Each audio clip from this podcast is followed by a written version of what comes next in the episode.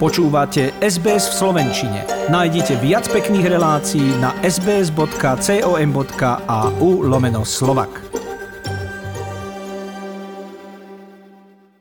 Špeciálna prokuratúra obvinila guvernéra Národnej banky Slovenska Petra Kažimíra z podplácania. Obvinenie údajne súvisí s daňovými konaniami. Podľa neho Peter Kažimír v korupčnom prípade zohral úlohu akéhosi kuriéra a priniesol vtedajšiemu prezidentovi finančnej správy Františkovi Imrecemu úplatok vo výške zhruba 50 tisíc eur. Vypovedá o tom práve spomínaný Imrece, ktorý je obvinený vo viacerých kauzách a spolupracuje s políciou. Prezidentka Zuzana Čaputová rešpektuje prezumpciu neviny. Pre ochranu do dobrého mena inštitúcie je však podľa hlavy štátu na mieste otázka o odstúpení z funkcie. Peter Kažimír odstúpiť nemieni a tvrdí, že protiprávneho konania sa nedopustil. Okrem hlavy štátu na odchod vyzvali guvernéra aj členovia vlády Veronika Remišová či Igor Matovič. Apelujem na pána Kažimíra, aby si zobral príklad z rakúskeho kancelára pána Kurca, ktorý pri podozreniach odstúpil jednoducho z funkcie. Je to vážne obvinenie a ak by to bola pravda, samozrejme vo funkcii by nemal zostať. Peter Kažimír sa guvernérom Národnej banky stal za vlády Petra Pellegriniho. Ten mu naďalej dôveruje. Ja mu verím, a verím aj jeho vyjadreniam, že nič také sa nestalo. Peter Kažimír má ako guvernér mandát do 1. júna 2025. Za elektrínu a plyn si Slováci od budúceho roka priplatia. Minister hospodárstva Richard Sulík ubezpečuje, že slovenské zásobníky plynu sú dostatočne plné a plyn do nich priteká presne podľa zmluvy. Od nového roka však pôjde cena hore, pokračuje Richard Sulík. Maximálna regulovaná cena išla z 21,75 eur v roku 2020 na 16 eur a asi 20 centov v roku 2021, teda v tomto roku. Domácnosti, ktoré na plyne len varia, si mesačne priplatia 50 centov. Tí, ktorí plynom aj kúria, zaplatia na vyše 4 eurá. A o 4 eurá mesačne viac zaplatíme podľa ministra aj za elektrinu.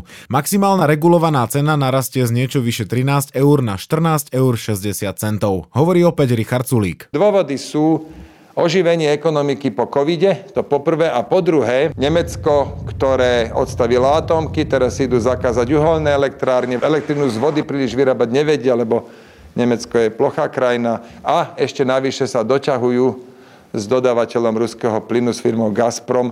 To sú problémy, ktoré si vyrobilo Nemecko samo ale zdvihlo to cenu plynu v celej Európe. Analytik Jozef Badida upozorňuje, že ministerstvo hospodárstva oznamuje ceny elektriny a plynu predčasne. Cenové konania na úrade pre reguláciu sieťových odvetví vo väčšine komodít ešte ani nezačali.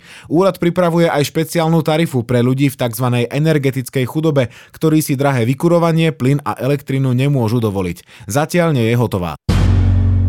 Hrozba pre farmárov je zažehnaná. Pôdohospodárska platobná agentúra získala späť trvalú akreditáciu. Prišla o ňu pred rokom pre porušovanie zákonov. Len v kauze dobytkár polícia odhalila úplatky v prostredí agentúry za 10 miliónov eur. Pre stratu akreditácie farmári už niekoľko mesiacov nedostávali v niektoré platby či peniaze na projekty. Zastavili sa aj investície. Maštale staré 50 či 70 rokov, aj taký je obraz slovenského poľnohospodárstva. Ak chcú chovatelia priestory vynoviť, potrebujú aj európske peniaze a žiadať o ne môžu práve cez výzvy pôdohospodárskej platobnej agentúry.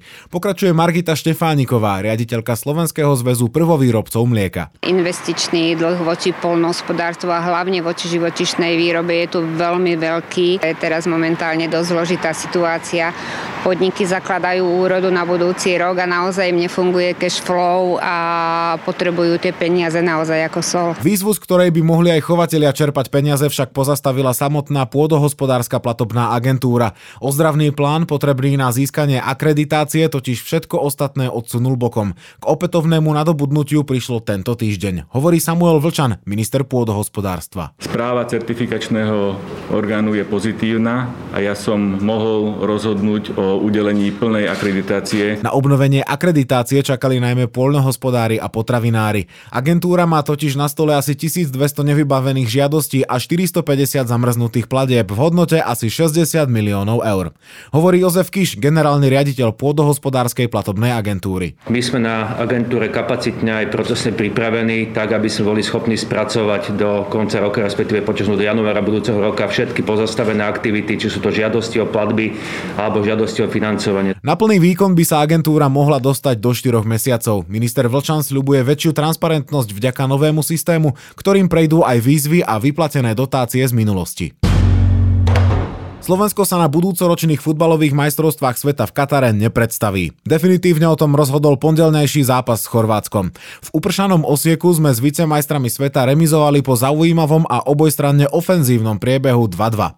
Tréner Tarkovič urobil v zostave oproti zápasu s Ruskom dve zmeny. Choreho Dudu nahradil Hrošovský, na hrote dostal prednosť pred Boženíkom Almáši. Skóre otvoril Ivan Šranc v 20. minúte po skvelom centri Mareka Hamšíka. O druhý gol našich sa postaral Haraslín po prihrávke Almáši. Tomášiho. Pokračuje tréner Štefan Tarkovič. Piatý zápas po sebe, kedy si dúfam povedať, že po zisku lopty v útočnej fáze a v prechodových fázach e, začíname mať svoju tvár a dneska sme hrali proti e, ťažkému superovi, ktorý má extrémnu kvalitu a dokázali sme sa mu vyrovnať. Po zápase sa ušli slova chváli aj pre spomínaného Almášiho, ktorý hral v drese národného týmu prvýkrát. Je veľmi krátko s nami a navnímal veci, e, podal by som veľmi dobre, takže podal dobrý výkon a vedeli sme sa o neho oprieť v útočnej fáze, aj prechodovej fáze a pre mňa je to pozitívny impuls. Remízou Slováci pripravili Chorvátov o vedenie v tabulke kvalifikácie. Na čelo sa vyšvihli Rusy.